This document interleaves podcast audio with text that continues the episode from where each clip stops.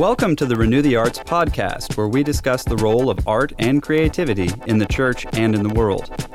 I'm your host, Michael Minkoff. Our mission at Renew the Arts is to liberate Christian creativity, and in the last four years, we've given away more than $250,000 in sponsorship value for projects by Christians who are dedicated to their craft and to their faith. If you'd like to contribute to this sponsorship fund or this podcast, please join our patron community today. It's really easy, and it starts at a dollar a month. That's only about 25 cents per podcast episode. Go to patreon.com forward slash renew the arts to learn more.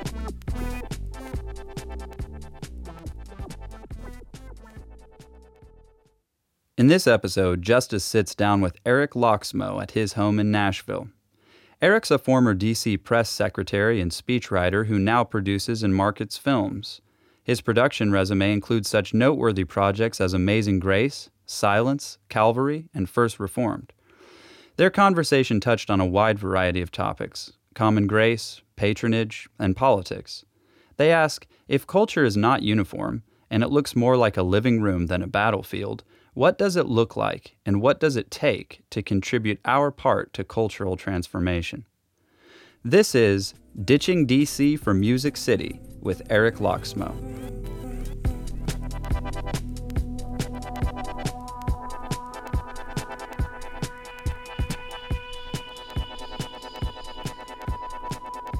So why are you in Nashville if your thing is film? I told someone the other day that um, they asked, "Why did you go from New York to Nashville?" And I said, "I gave up." Which is totally an insult to everyone in Nashville. Right. Um, no, it, this is a place I, I I love Storyville. I love. There's a different type of creative here that, er, and this is where Andrew Peterson would be all over my case about calling people a creative oh, as a Oh, yeah. noun. yeah. yeah. Yeah, yeah, yeah, yeah. My, my, our co-founder Michael Minkoff hates it too. And it's like there's a reason this word has come up because when you say artist, Yes. then you just think visual professional artist, artist, or maker, Professional- Yeah. professional maker. But Yeah. there's there's some word out there. Anyway, there's a number of people here that are doing interesting things. The roots of the city here are incredible. Um, and I, I always like these second tier cities that are on the move. And I, I felt that LA was super competitive and a different level of creativity. DC was a place that you had this like-minded community of locking arms because they didn't make money. You didn't make money in DC. Uh-huh. It's all about mission. So mm-hmm. mission-minded city of DC, the entertainment of LA, and but then in New York, you have the pride of the city. Mm-hmm. You know, you're New Yorkers Yeah. and you're making it. You're like living in the grit and mm-hmm. grind.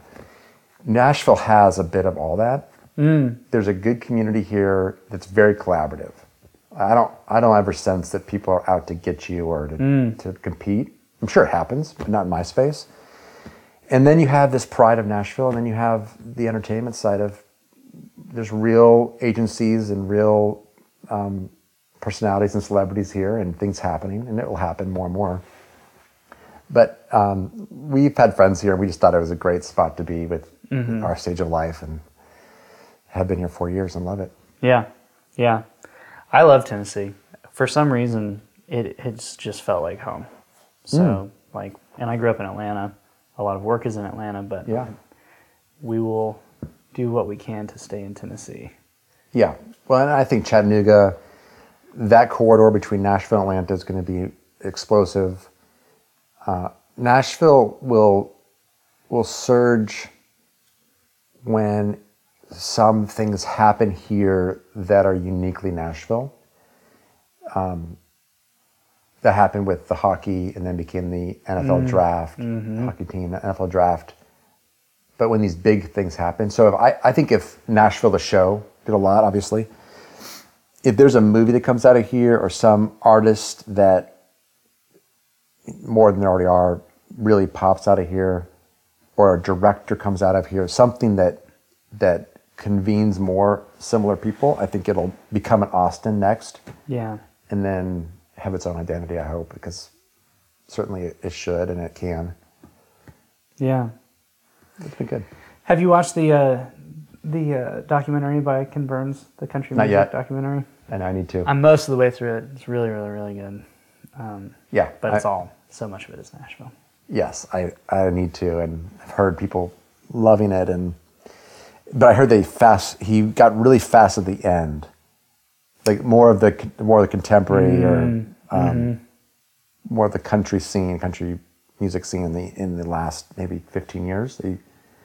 So, which is fine. I, I prefer the old stuff. Yeah, that's a fun by Dolly and me. Hank and Johnny and Yeah, the rest. It's just that's that's what made Nashville the crossroads of America.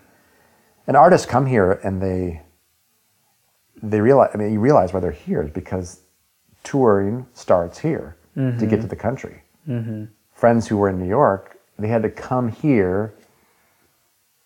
Then to, to get here to start, and or the bus had to come from here to pick them up in New York. Mm-hmm. Um, so it makes sense. yeah, yeah. Oh, I think it's a beautiful place, and I love, I love East Tennessee. I think it's just gorgeous. So you run Aspiration Entertainment, and there are posters on the wall. Uh, I was telling someone on my way over, or on my way up from uh, Chattanooga, I was like, "Yeah, I'm gonna meet a guy, Eric. Is it Lokkesmoe? Yeah, yeah, nails. Awesome, nailed it." And uh, I was like, "So, of all the movies that we like to recommend to people, it's like this is how Christians should be making movies.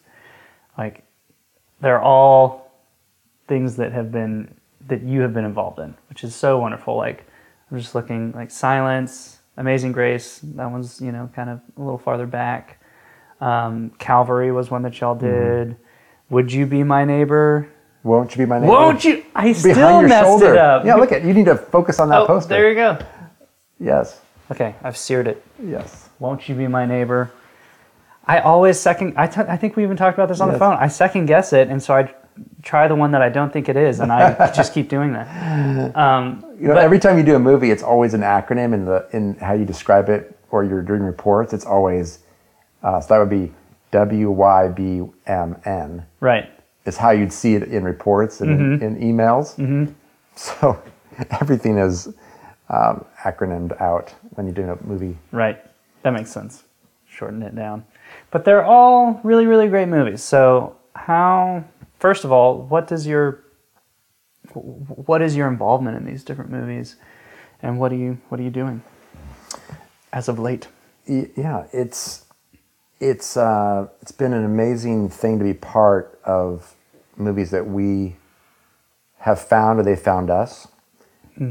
I think it's because we've had a certain firm view of what we care about, what we want to be a part of, and and how we describe an audience and how we describe art. So we are saying no to things to say yes to the right things, oftentimes surprising even the producers of those movies that we believe there's an audience for them.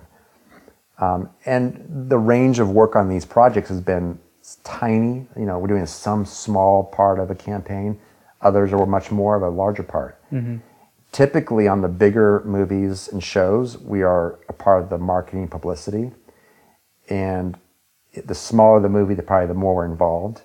And we're oftentimes distributing or helping to fund. Uh, and the goal being that we just want to communicate to those that are making great films and shows that the audience is changing. There's an audience that they don't believe is out there. It really It is, is out there, yeah. So it's it's been a decade plus of, and there's a lot of movies we don't work on that I love, and I, I want to be clear that there's there's movies that I think are in the uh, highest tier of quality that fit this audience we serve that we haven't worked on. Yeah, yeah. But we're still advocates for it because um, the movies that we work on tend to be, and I wouldn't say this publicly or in meetings because it wouldn't be clear, but it's a common grace view of art. And that's a doctrine that's not typically talked about in churches and in Christian circles. Unpack that.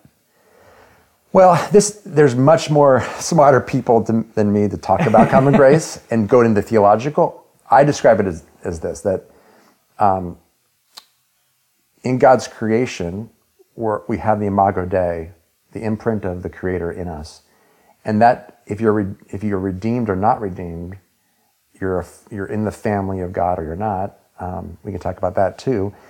That you have these characteristics and impulses and um, responses and uh, even creative outputs that reflect His glory and goodness and grace and His character, even if you don't acknowledge it. So if you have common grace, this view of common grace, it enables you to look at culture with an incredibly different view. You don't have to fight it, you don't have to fear it. You can say, wow, I can appreciate that dancer who does not hold my view of the world, who's on Broadway, who just completely blew my mind, and I'm going to stand up and applaud, and I'm going to seek their autograph, and I'm going to get a photo with them, and I'm going to tell everyone about that, that mm-hmm. musical or that show or that dancer, just because they're, I would believe they're worshiping the Creator, even if they don't even acknowledge it. Mm. So common grace really is, and we hear about this a lot in circles, is the good, the true, and the beautiful. That Platonic idea of the trinity of, of what's a good life. Mm-hmm. Um, goodness, truth, and beauty. Wherever that's found, found in, in our case, where we find a film that has that, even if it's just a scene or a theme in the movie, we're going to get behind it and applaud it. Yeah, it's the it's the idea like all truth is God's truth. So um, if there are true aspects of certain philosophies that might not be based in Christianity, it's like well you've still hit upon something that is true, and just because um, it was outside the context of perhaps a more I don't know cohesive biblical worldview, it's still true, Right. And it's still useful. Right. And that's a generational shift. I think that older generations to me, they had to name it and claim it to, to feel like it was was truly a Christian belief or or or, or Christianly Yeah. versus a younger generation is recognizing that there is there's capital T truth, there's capital G goodness, and there's capital B beauty in places that we least expect. And so if you want to get some kind of a rhyme in the whole thing is I'm looking for common grace in an unlikely place. Mm-hmm. So my eyes are always scanning the horizon and of okay, where are we seeing surprising acts of beauty? I mean, how do you explain 9/11? Uh, people rushing into buildings to save others, that to save strangers. Like that is a common grace view of heroic acts of sacrifice or um, again, countless stories, books, music, films, fashion, um, poetry, paintings, all around us that absolutely glorify God. But for some reason, we get suspicious and we think, oh, if, unless it's labeled something, we can't fully get behind it. Yeah. I think it comes down I don't I don't think that Christians as an audience uh, perhaps more so in the past, and I'm including myself in this, um, discernment is something that we are weak on. And I think it's because we've relied on other people to, to curate for us. True. Um, so it's like even like the G rating, and we've talked about this in other podcasts. But um, if you can tell me what is good for me, then just send Yeah. it my way, and I can turn off my like pr- filter. You know what I mean? And I can just so if it's a certain rating or a or a certain person, you know, who endorsed something, or then I can just flip the switch and not even worry about it. Um, and we talked about the use of for example, like ratings when it comes to nudity in movies. Um, and, and the lines get, get to be so arbitrary. Um, be, you know, how much skin is showing isn't the whole story of how is the human body being portrayed in its purpose and in its glory.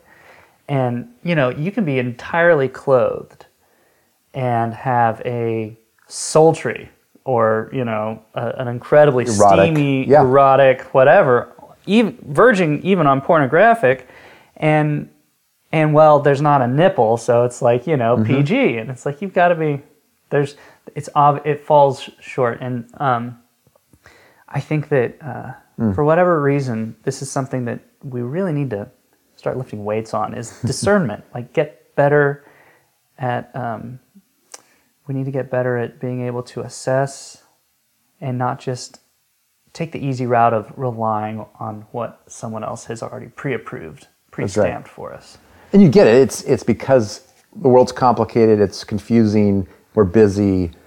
We don't know. We don't trust ourselves. We don't want to. We're lazy. I mean, there's a lot of reasons for it. Yeah. That curators or brands do that. They clear the Right. clear the noise. and, and that's actually a, a, a struggle for us because as like a thought leader in the art space it could be like hey so you you now mm-hmm. curate for us and mm-hmm. it's like to some degree we do want to share with you what we think is very good and we do but to another degree it's like uh, more important than that i want you to you know we want our audience to to stretch themselves learn discernment disagree with us and you know find out what what's what's best for them use So- that use that muscle. I, I like that. The weight room. Yeah, it's it's fascinating. I was in DC, and I worked for the top, probably top three or four historian of the Renaissance um, uh, works of art. And he, Bruce Cole was the head of the chair, he was the chairman of the National Endowment for the Humanities, art historian. And uh, you know, DC, the best museums in the world. Many of them are just down the, the mall, in the shadow of the Capitol. It's fascinating. Um, in the shadow of of the monuments to, you know, also beautiful works of art, but in the shadow of politics right we'd walk down there. We'd literally walk from our office down there, and he'd give us a tour.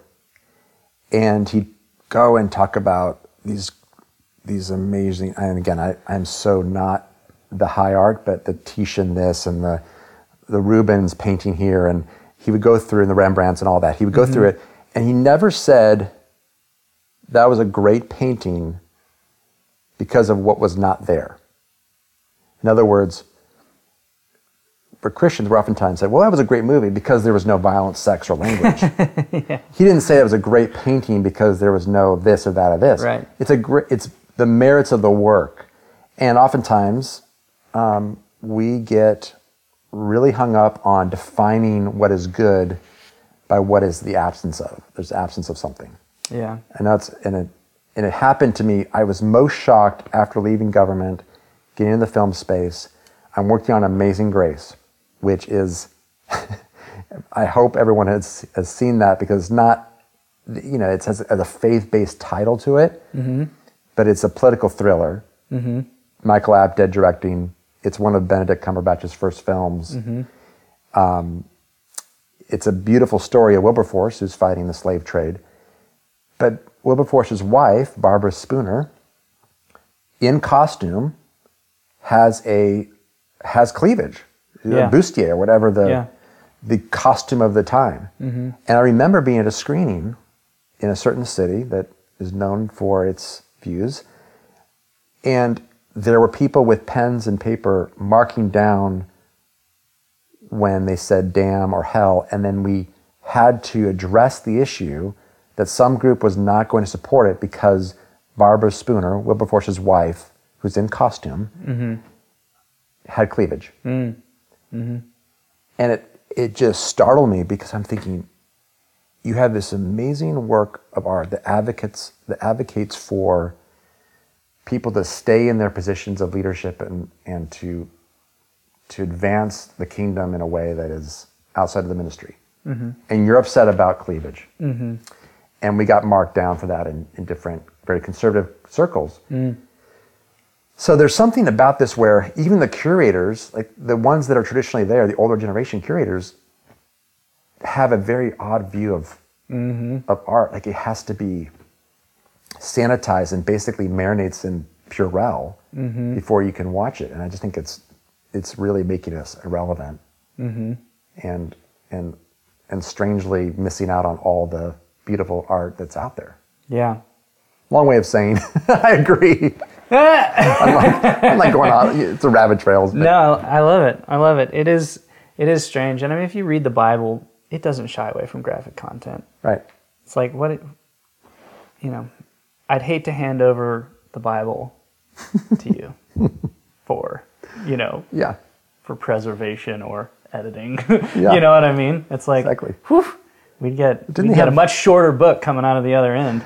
Didn't Song of Solomon was like it was banned from younger kids couldn't read it for something? Yeah, yeah, yeah, yeah. Uh, I think you're talking about uh, in Jewish tradition. I think there's like a certain age. If I if I'm recalling that correctly, you know, you, you kind of come of age before you read it, which kind of makes sense, and that's fine. You know what I mean? Like, uh, I think family friendly is is. Uh,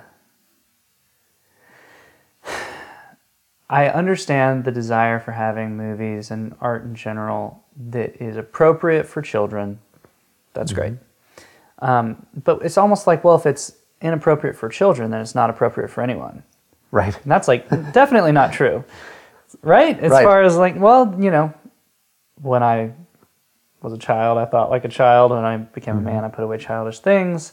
You know, you should be maturing in your uh, capability to interact with art and in your ability to um, deal with more weighty topics, including things like violence and and and, and even and uh, romance. Um, y- you know, even steamy romance of the ilk of you know Song of Solomon that is incredibly like, uh, as far as literature goes, uh, very straightforward in what it. Well, actually, not not exactly straightforward, but in, in its symbolism, entirely erotic. And Right. so, um, yeah, yeah, it, it's funny that family friendly really just means like Christian friendly, or not even children friendly. It's just like no, this is just the Yeah. only thing that you can. I don't even know what that means. I mean, safe for the whole family.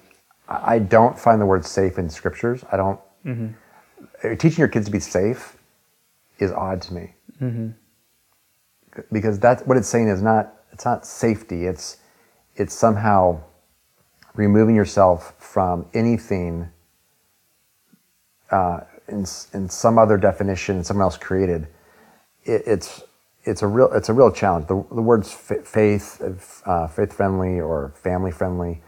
Um, I'm more, Faith, faith friendly. Now that's a oh the amount of words we hear: faith adjacent, faith friendly, um, faith and family, um, faith isn't, based. isn't, isn't faith born of adversity? You know, so, or Yeah, like well- faith is faith is born. Like if you look at the Hebrew Hall of Faith, like it's faith is shown through works and difficult. Like faith friendly is um pain. well, that's exactly right. what are you talking about? Faith Yeah, friendly. So I thought, and faith means, I guess it means in their definition of a religious audience. Right. But tr- the scriptural view of faith would be, yes, you are, um,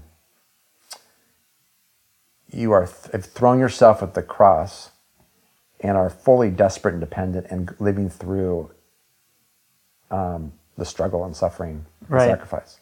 And I don't think I see much sacrifice and suffering and darkness in a faith movie. Yeah. I'm definitely concerned about when I think of my kids about we don't talk about this being a Christian song. We talk about whether it's true or false. Love it. That is very much like how we. Oh man, I, I could even you know pull up the podcast, but that's it. That's it. Is it true or is it false? Yeah. Because Christians can make things that are false, even if they're not even trying to. Do it and, all the time. And and uh, you know, non Christians, they can. You know, a blind squirrel can find a, an acorn. You know, you can. There's, and I'm not trying to actually. Maybe that that came across even wrong actually, but like, uh, if it's true, it's true. Right. And so, uh, whenever you're assessing a movie or whatever, yeah, this idea of it's Christian, so I'm just going to you know, take Yes. it whole hog is so, so unhelpful. you let your guard down. And there, there are movies that have come out in the last seven years, and this is where it's been hard for us, those of us who are not against faith movies, but we believe we occupy a different space, a middle space between general market and faith, which includes people, thoughtful believers who, who want more. Mm-hmm. But there are movies that have come out that are theologically wrong, and that can be subjective in some sense, but they're actually lying about the human condition and who God is and what the story is. Well, isn't it, they're, they're related. Being wrong about the human condition is theology. You know Well, what I yes, mean? you could say that, but I get in trouble because if I say fine production quality. If people complain about production on movies, Uh-huh. I'm like, eh. You know, I see a lot of bad movies that bad production. I'm more concerned about the theological problems.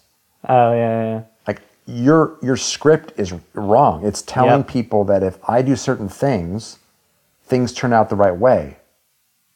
Right, There's no formula. right. And so right. we talk about this a lot. We say we've seen plenty of, we see it all the time in Hollywood, well told lies. The church is very good at poorly told truths.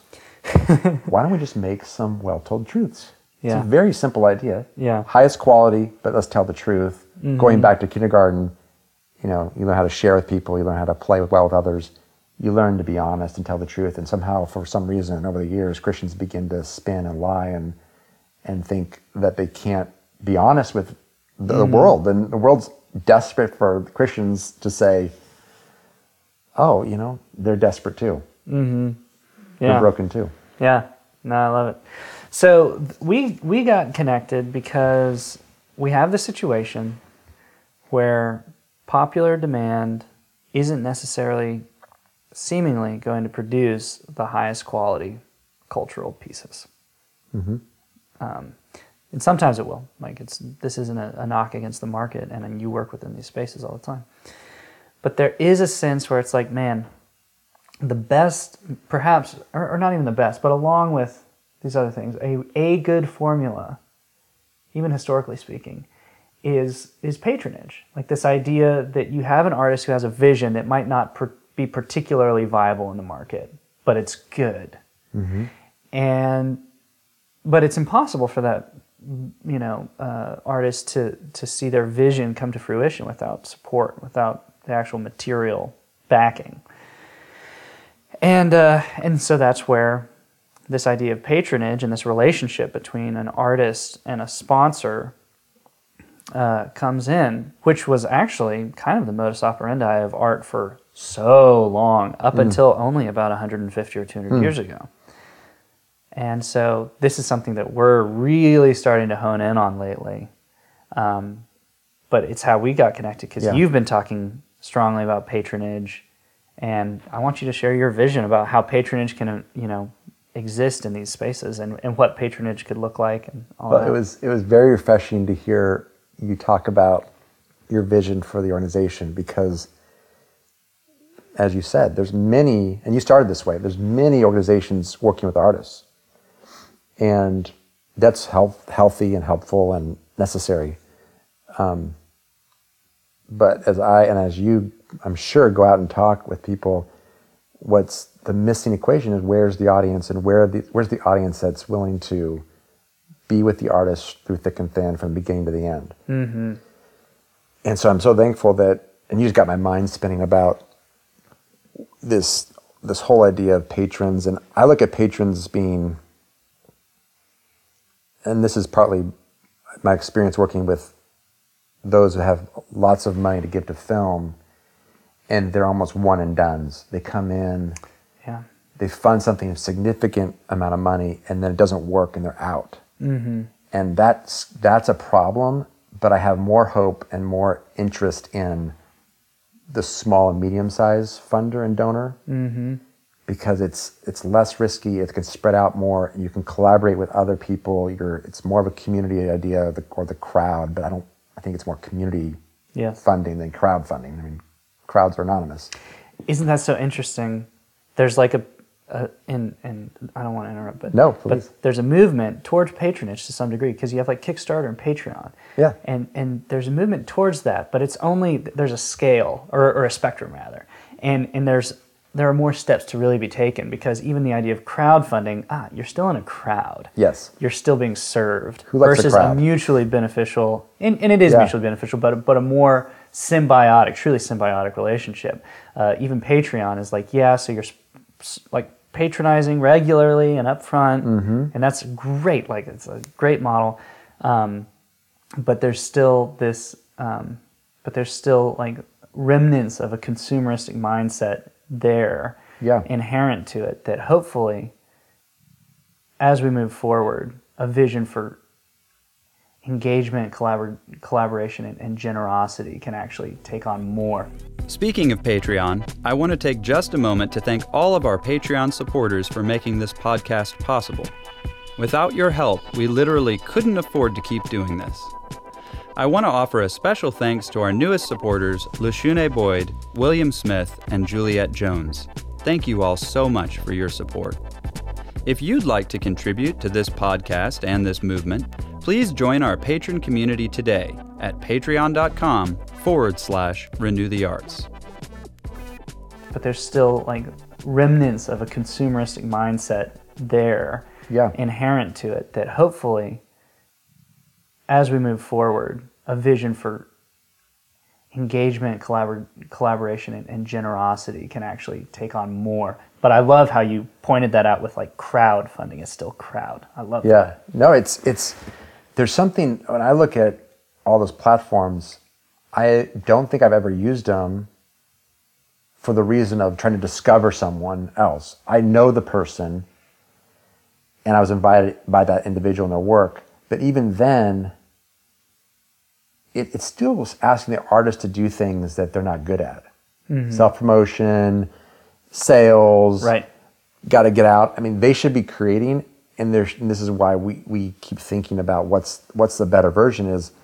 Isn't there a role for for an organization like yours to be an advocate in front of the artist or around the artist and advocating to the patron of why why it, it's worthy and why mm-hmm. this artist needs support and why and again you have to start asking which we can get to is what is what's the outcome? Like, what is the measurable? What is, is there something to describe to patrons that we haven't stumbled upon, upon yet of why it's essential to support the arts? Arts, because right now it's typically a relation, which is good, relationship driven. I know an mm-hmm. artist. yes I love them and their work. I'm going to give money. I'm mm-hmm. not expecting anything in return. But there's got, I think there's some other piece to that that we haven't gotten to yet, which is there is a, there are other benefits to investing in artists and patronizing artists that um, are good for society and good for our neighbor and good for the church and good for me and good for whatever we hope for for the kingdom. Yeah. It's it's trying to lift away from just one artist needs my help to a cultural mandate stewardship of all of creation requires us to think about generosity with the artist Right, right. Maybe now now we're just spitballing, but like uh, maybe do it. let's do it. let's find the answers in Uh, 45 minutes I and I guess I, I'm saying now I'm just spitballing because those were very, very coherent thoughts. no i'm i'm still The uh, maybe the the piece is that you know so I invest in an artist because I know them and I like their work, so that's a big piece. But there's another kind of something else, and and maybe it's that when they've supported a work and it doesn't go on to do great things, there's a disappointment. Um, there might be a lot of progress to be made in terms of redefining success. And we talked about this a little bit on the phone. This idea of like concentric circles. Mm-hmm. So, you know, if I know an artist, like my best friend Jesse is an incredible singer songwriter. We're just now sponsoring one of his records. Hmm. And uh, I love him. I love his music. I'm helping out. And then the album has potential to do great things, but maybe it doesn't.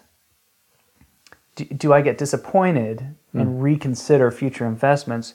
Or do I realize, and I think that this is a vision that really people, I don't know, it, it's something that needs to be talked about that culture with the big C, like changing the culture, mm-hmm. like it's something out there, mm-hmm. is not, that's not even a thing. Mm-hmm. You know what? I still meet people that haven't watched Star Wars. like, there is no one culture Right. as far as like, oh, transformative of culture. And, you know, Star Wars had a huge impact, but guess Yeah. what? There are people outside that don't care even that you know they make fun of you know Star Wars you know or Trekkies Geeks. or whatever and it's like these you know so it's like there is no one culture Right. there is no one thing that has transformed everything it's a bunch culture is a building made up of many small bricks. And so there can be satisfaction in curating or, or uh, investing in a culture that is heightened the local, right? Mm-hmm. It's it's mm-hmm. it's small, um, and I, I guess there's this sense of you know there's the proverb that says like the fool's eyes are on are on the ends of the earth. Hmm. The fool, it's the fool who wakes up and is thinking, oh, Yes. way out there is the the big world, and Yes. The wise man deals with what's at hand Oh my gosh. Yeah. and I and you know you can transform culture. You know, we're sitting in your house, your home. This is as much a space as any other space. There's cubic feet here, mm-hmm. right? You know what I mm-hmm. mean? This is mm-hmm. a space, and and you can transform and renew this culture as you have been. You've been curating your home, and uh, anyway, I guess I guess bringing the vision of what the arts can accomplish, Yeah. and maybe even pulling some false promises out of out of the air that have kind of been given maybe sometimes to to Christian investors of like, uh, Yes. you want to support a film? I can, I'm, I want to guarantee you that this film will not change the world. can I do that up Yes, front? You know, yes. and say, but it could really. Uh, It's not going to save souls. It's not going to save the culture. but it could really have some really great impact on a couple of people, you know, Yeah. and it could be a, and it could be a part of your collection that you watch, you know, many times in the future. You Yeah. know what I mean? And uh, it doesn't. Well, you were so on the phone again. The, the conversation got my head just exploding with thoughts, and it was so good that I, I like how you guys are thinking of the your own thought and mind, heart and mind of your own life. How do you transform that first? You talked about um, decorating the the walls of your heart and mind Yeah. with things that and that that is the I guess the the essential the epicenter of the concentric circles, right? Right. That is cultural transformation. Is actually the smallest atom. It's like the. It starts with how you curate your own personal cultural experience. Yeah. Which is just your eyes and your your own eyes and ears and And the next one would be uh, family or, if or, you have uh, a family, your family, yeah, and uh, and whatever, and then and then beyond that, like whatever spaces you have authority over. So if you have a family, but you also have a home, you know, like you're, you know, you have a natural authority, right, over the things in your home, and so you curate that for the sake of your family and your guests. That's an interesting thing too. Hmm. You know, your home isn't just for you; it's for you know, it starts to be this middle ground. Yes, Right. yep. I like this idea of the living room. Like there is no culture. There's only living rooms. And whenever you talk about the hmm. big culture, you're just talking about a big living room where we hmm. all contribute pieces that we think could be shared and Yeah. enjoyed collectively. And uh, and so you know, imagine going to a big someone's big living room and you know it's not a space to be taken over. No one wants to, you know, who would you go into a space and say, I'm going to take over this living room and, and just put my own? No, you know, if you have something good and true and beautiful, like you're saying, that can contribute and even like draw people's attention to it, uh, that's that's that's how you interact with culture. You know, you hang an even better piece on the wall. Um, but anyway, so yeah, the concentric circles would be something along the lines of your your own personal experience, curating what you actually are letting into your own eyes and ears, making sure that that is actually edifying and like serving you um, and growing you, and then your family spaces and places that are actually under your authority, like your home or perhaps offices if you have an office.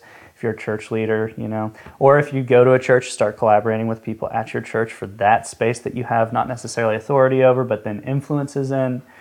And from there, you know, like neighborhoods or city or towns, you know, like um, That's Sure, we can talk about Hollywood, quote unquote. You know, gotta Yeah. take over Hollywood. It's like, well, what about Alpharetta? You know, what what about Brookwood, or what about Yes. like, you know, if you haven't been able to take over Chattanooga, you know what I mean? Like, and and there's so fewer barriers in Chattanooga. Oh, my like, goodness. if you haven't put your heads together to figure out how to transform significant cultural um, input in Chattanooga and just make the place more beautiful, more truthful, Yeah. then like, why are you even thinking about yeah. Hollywood? Two thousand miles away. that's that's fascinating because it I- when I went to, went to New York, um, you know, I had this I had this grand vision and for changing the world and changing culture and all that. But you realize when you're in New York on a block, which probably has I don't know, there's probably five thousand people on a block, maybe. I'm not sure. I mean, I mean it's high, but you realize I don't even know if I can transform my apartment building let alone this block, let alone this section of the city, let alone this Manhattan, Yes. New York, the state, the Yes. country. And I love your starting with the individual because everything I hear and have heard, although I think it's changing, has been that big C culture. That we're going to have a movie, we're going to have an election, we're going to have a Supreme Court case, and it's going to just be this top down push of all cultural Yeah. change. And I, when you're talking about living room too, I think of my wife who has a furniture business. Mm-hmm. And so you're sitting in 130 year old chairs from London, probably some private club somewhere. Mm-hmm. Uh, she's in the business of curating really old pieces of furniture from London and France. And her argument to customers, and not argument, but her, her pitch is that yes, you can go down to Pottery Barn and you can buy things that are look great Yeah. functional, look fine. But a lot of other people have that, and you probably will be on a trash heap within 20 years. Yeah. The piece that you're buying, that dresser or that end table or that um, unique farm table, has been around for 150 years and it will be around for 150 years. And it'll be passed to your children, Yeah. and they'll have memories of sitting at that table in those chairs. Yeah. And so, yes, the living room, and I love that the capital L R. So the living room of our culture is is hospitality. You talked about this hospitality, generosity. Mm-hmm. It's inviting people in. It's listening. It's curiosity. It's it's adorning the walls with things that are interesting and beautiful and Yeah. Um, not here today and gone tomorrow. Yeah. And there's a weird thing whenever you talk about investing in culture and, and, and renewing culture or transforming culture, is that it, it takes the personal satisfaction out of it. That I think mm-hmm. is, is actually one of the elements that can be lost, where it's like, oh, patronage wasn't this 100% purely altruistic thing. Like, I patronize art because I get something out of it. Like, Yeah. like I have supported the musicians around me because they have served me so well. Mm-hmm. Right? It's not oh, oh, I need to support local artists and Right. and this it's just the ethical thing to do. Um, like I think you should support local artists because it actually brings you much more value.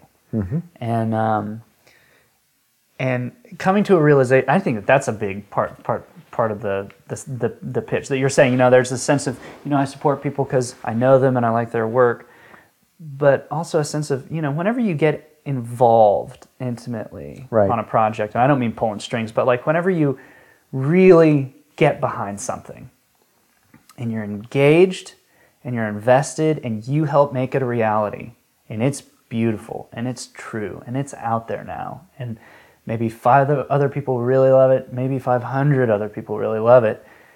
There's a satisfaction in that and then even being able to like you know listen to that album yourself uh, if it is good and beautiful and true like that serves your soul that like that serves you as a person. You know what makes life worth living? It's such a weird like fundamental concept um, that it's like wow really taking it back to the basics. But like what really makes moments valuable? And mm-hmm. having transcendent moments where you're brokenhearted because of a story or you're just inspired mm-hmm. by a piece of art or you are um, being revealed to yourself through a piece of music. Mm-hmm. Like that you can't put a price tag on that. And So if it's like, well, if I gave two thousand dollars to help this album work out, like that's a steal. Right. That's a steal. And what's interesting is that I think a lot of people don't invest like that because they don't have those experiences, which is oh. fascinating. Yeah. So it's like, oh, the paradigm shifts. And this is why we're so so focused on Patreon. And I'm going on a rant here, but mm-hmm. oh, we've wanted you to serve artists we've forgotten that even more desperate is what artists can do for you Oh yeah, yeah. and that your life will be far more transformed by a holistic engagement with the arts than an artist will be transformed by your investment. Yeah, that's huge. Exactly. Yeah, that is that's flipping the tables.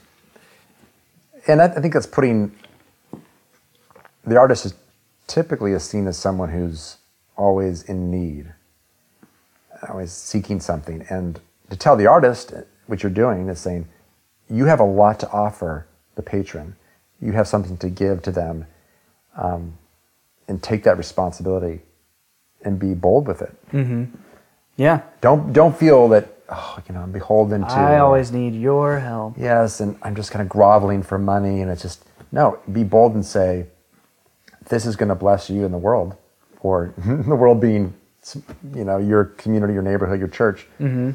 Um, and I think artists in the church, in particular, are struggling right now because there's there's that like you might mention the commercial marketplace is rewarding art that is not really beautiful and exceptional. It's rewarding what is marketed and popular and made popular through different mechanisms, typically money and hype, and has certain delivery and has certain distribution. Because you, you can see everywhere that there's great art that's just not being found. Mm-hmm. And so I think the artist, and that's that's a struggle. Is the patrons are seeing what's working and they're thinking, "Oh, that must be great art because it's popular." So it's, there's a there's a fault on that side, and the fault on Right. our side is, or the the frustration is, you know, why can't the good things win? Why can't the good things Yes. be Yeah. accelerated that way? And yeah, it it's interesting that um, I think the hope of the world is the church, capital C church. know, Yeah. Not the building itself, because we have a lot of ugly buildings, but the the church itself is the hope of the world through the gospel and the spirit. But um, well, not a but, but it that requires the church to take a huge step forward in being a leader in the arts. Yeah. And were we talking about this, or someone else is saying that?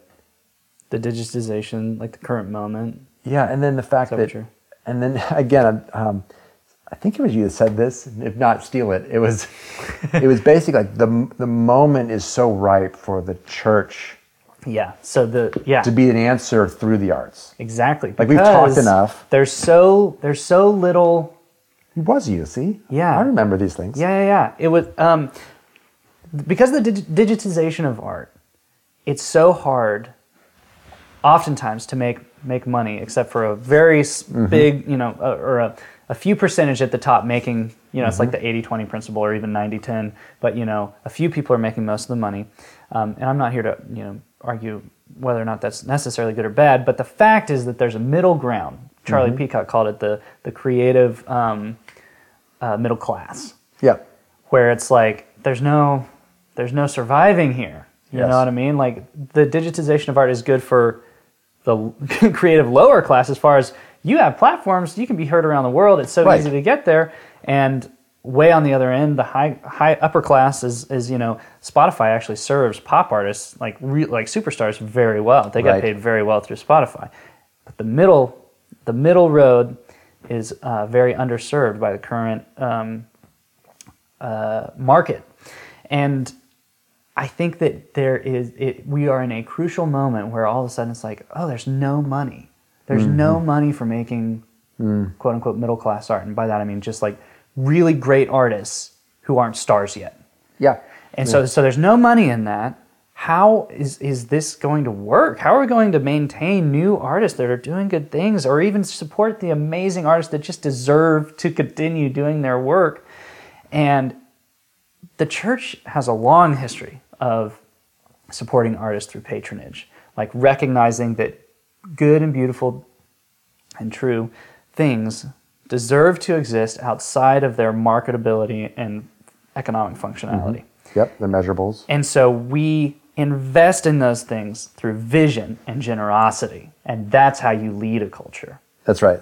And and there's um, this incredible moment where like the National Endowment of the Arts is like, you know, they're always you know trying to fight for their budget, and uh, schools are cutting art things, and universities are cutting art departments, and everyone is cutting art, and there's no money to be made in the market for art, you know, and it's like, oh, the church can do what we used to do and immediately become the driving force in 90% of the creative output just Yeah. through this idea of patronage and generosity that we have such a long history of doing in the first place. If only we could rule the world, because it, it would it'd be great if the, if we could only orchestrate every church and church leader and Christian to say, because you know it's frustrating for those of us who are in this space because if you would just uh, support artistry and craftsmen and makers, you would serve your neighbor and you pray a lot and read the word, you really could change the witness of the Christian church. Yeah. over over a decade, and and I I look back because I'm older than you by many years, but we tried. The church was so good at trying to be good, Uh-huh. and then we had this era of let's just defend the faith, the truth, the truth, the truth. But for whatever reason, we never have tried, and not like try like it's a strategy, but just we've never put emphasis on let's make beautiful things. Yeah. I mean, and beautiful is not pretty. Beautiful is that's let's I mean you have to define beauty. Right. But I think that, but I think I'm seeing a generation that's interested in the restoration of of um, All things. ugly, yeah, ugly things, yeah, Yeah. and starting with our own hearts and our own churches and our homes. Yeah. Back to your point is Well, you have a model, the 111 model. yes, it's it sounds it's interesting because I I um I did I I thought of it and was thinking about it and researched it and then you know you throw things out and hope that people are on the same thoughts as you and yeah one one one for lack of a better term right now it's just it's for families and for churches but churches would be one percent of your budget one percent of your space one percent of your time Yeah. one percent of your time over a year is one weekend to give to artists, to put them on stage, showcase their work, pray for them, um, should have a film festival, do something in the community for the arts. One percent of their space would be literally uh, 170 square feet, so it's probably a classroom size of where you could create a workshop, a space, sh- hang up, hang art on the walls, um, make a theater for for to showcase art or to showcase um, music and film. Mm-hmm. I don't know. Put up lots of paint and pens and pastels and pencil and charcoal pencils. Like I don't Yeah. know. Just create a space for creativity, and then the one percent of the budget is uh, nine thousand dollars a year average for a church budget. Um, and that, if you if you just took one percent of every church in America, is twenty eight uh, million dollars a year. That is that is accessible, and, and how you would use that in you know localizing, of course, your support of art of your artist in your community. That's fine, but it's not a huge a huge ask and a big uh, commitment. I think it's very practical, and the family though, which I really appreciate starting with that um, smaller circle is I think we spend six thousand dollars a year on entertainment and food and and all that's we use for I guess under the entertainment and media budget line Yeah. item. So sixty bucks a year. If you just said I'm going to buy two tickets to a really great gallery open or gallery open um, or a concert, Yeah. I'm going to support it in that budget of uh, that I'm already spending. Mm-hmm. And then your, your space, I mean, can you give the size of a ping pong table for your kids to have a creative space? Mm-hmm. And can you give one weekend a year to really do something intentional for an artist or with artists or to see an artist, support an artist? So I'm just really trying to fig- figure out how do we get to be um, very focused on what's possible with what mm-hmm. we already have and what we're Right. doing. Right. Too many times we're asking for up and above and beyond, and it's a hard reach for some people in churches. They're already spent on their weekends and their budgets Right. and space. But we already have this. Why can't we use it for some greater purpose in the arts? Yeah. No, I love it. I hear kids coming home. Yeah, yeah, yeah. Yeah. Um, speaking of family. Yeah. So, what are your? Uh, where do you hope to be able to? Are you, are you hoping to continue propagating that idea in different circles? Like, what are your? What would you hope to, to accomplish with that that model? Uh, I I think the the hope is that it becomes something that is democratized and individuals take it upon themselves and a church I know there's many churches doing interesting things with with their space and with their budgets and and their support of the arts. So it's happening. I would hope that it would be tailored into their own context. Great. I do think that there is there's a um, a rallying point coming soon where a new expression of how to support the arts is going to become very clear, and and we are. I say we. It's a number of people outside of our company and outside of this area. Mm-hmm. They're talking about what does a platform look like? What is it? What does it look like to curate better and to and to help artists connect with patrons on a smaller level and and and that that's just, just so wet cement right now. We haven't formalized that or put it into real practice. Yeah. But I do feel like there's another a number of people doing things that are that are becoming more and more clear. And I, again, thousand flowers bloom. Like I, I don't want to be the center. I don't think it's a new organization that's the epicenter of all this. I think it's going to be localized.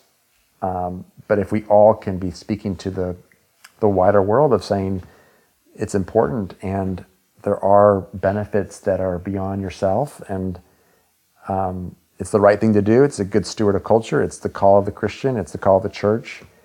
Um, it it glorifies God in ways that we don't um, typically do in in other ways.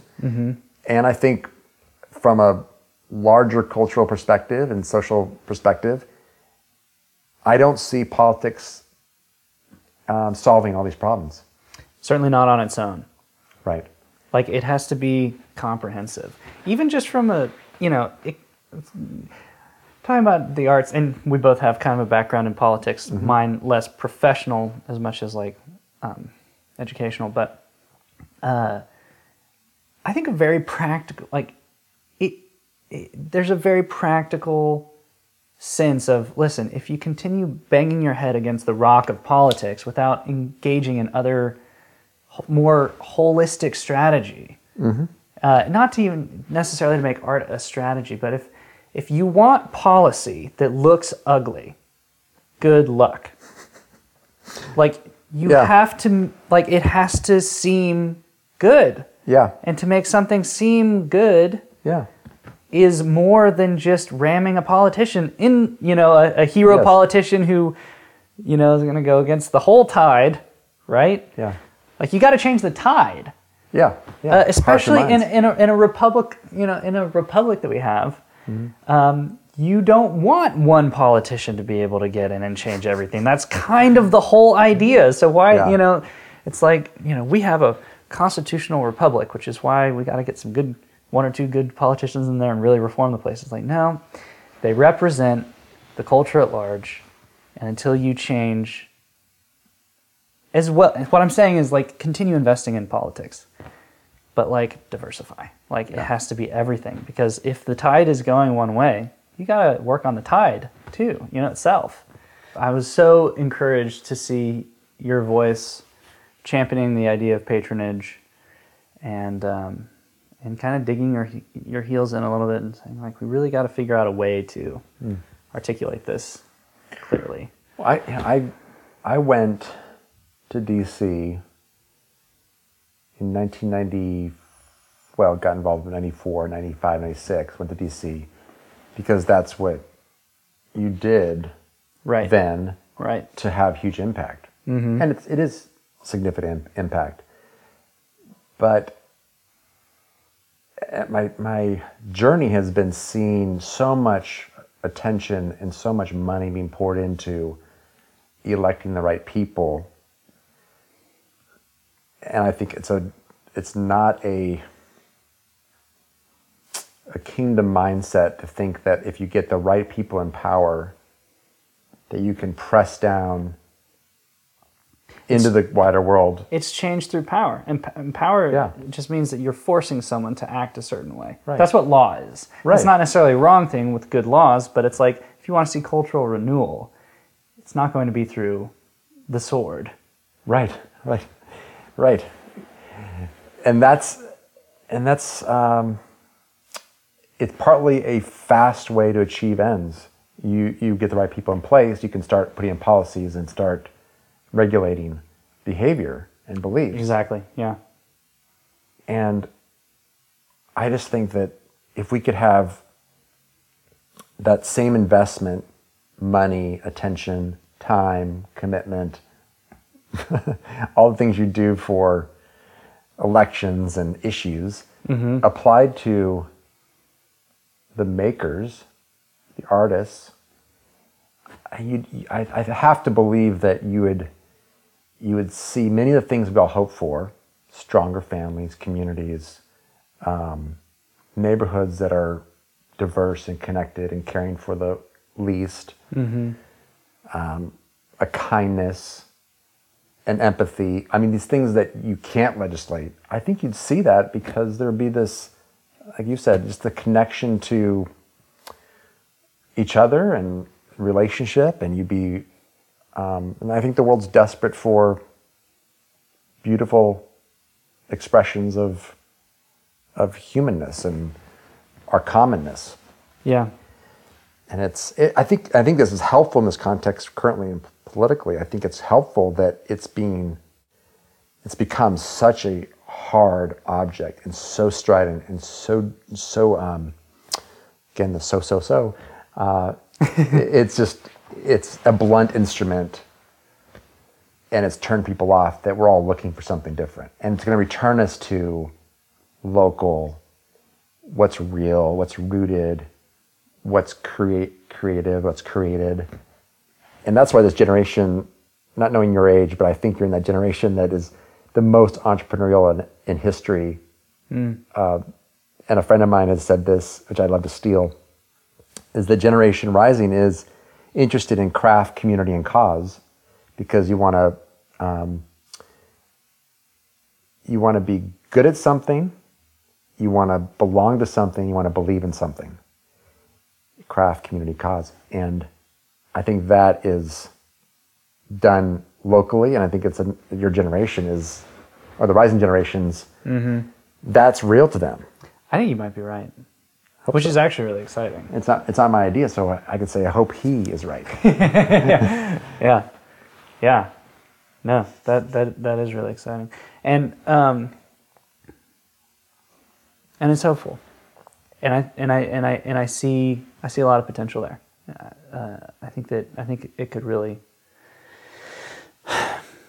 I've talked to people who have run Christian arts organizations or just been in this space for a while, and they can, they can you know, they can be a little beat up, and um,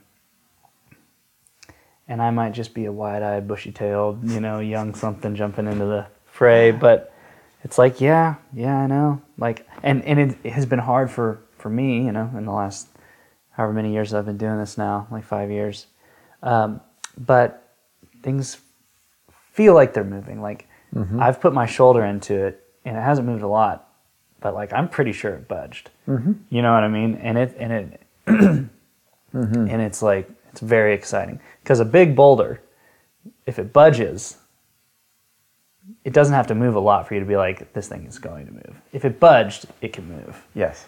which is very exciting. So, I think uh, A lot of things around that big boulder are shifting, so it you're seeing the landslide right can happen. With gaps are opening up. You're Yeah. like, oh, I think that this thing might be about ready to go. And I'm sorry that you put your shoulder into it for so many years and are feeling tired. You know, this is something I might say to them.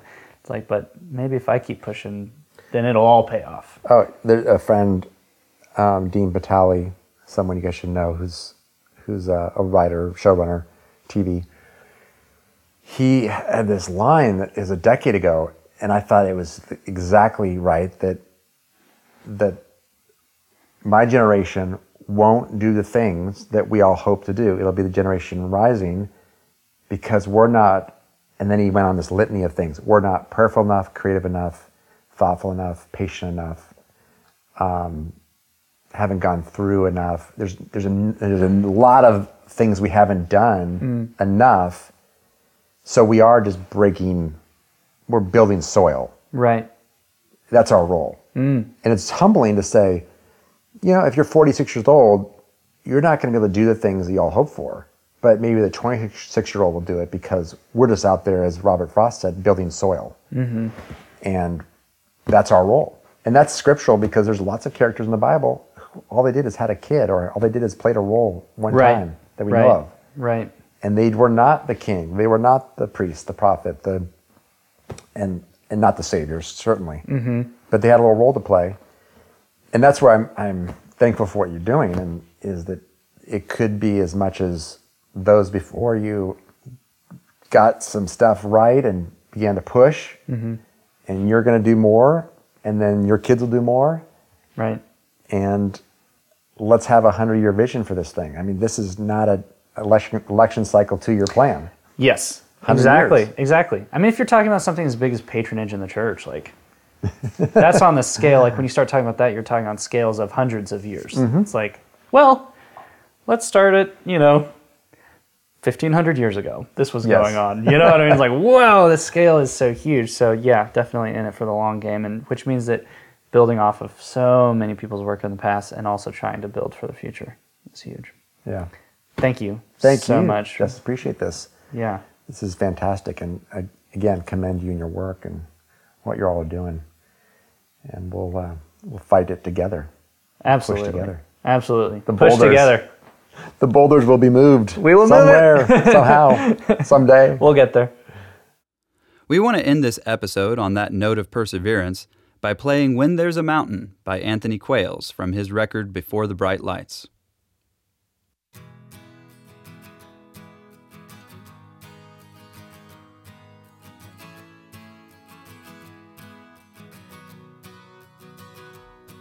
We hollowed a hole through the great divide in a Colorado town over near the Utah line. Dug a tunnel with a shovel and some dynamite. Then a few years later, we landed in the paper when we reached the other side.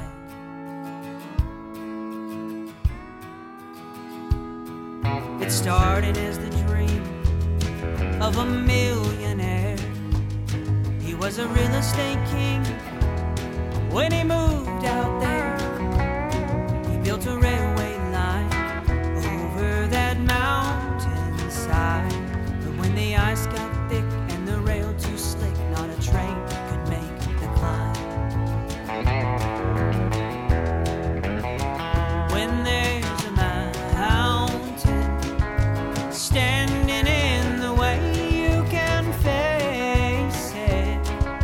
choose to walk away. In that moment, you will find an answer waiting every time.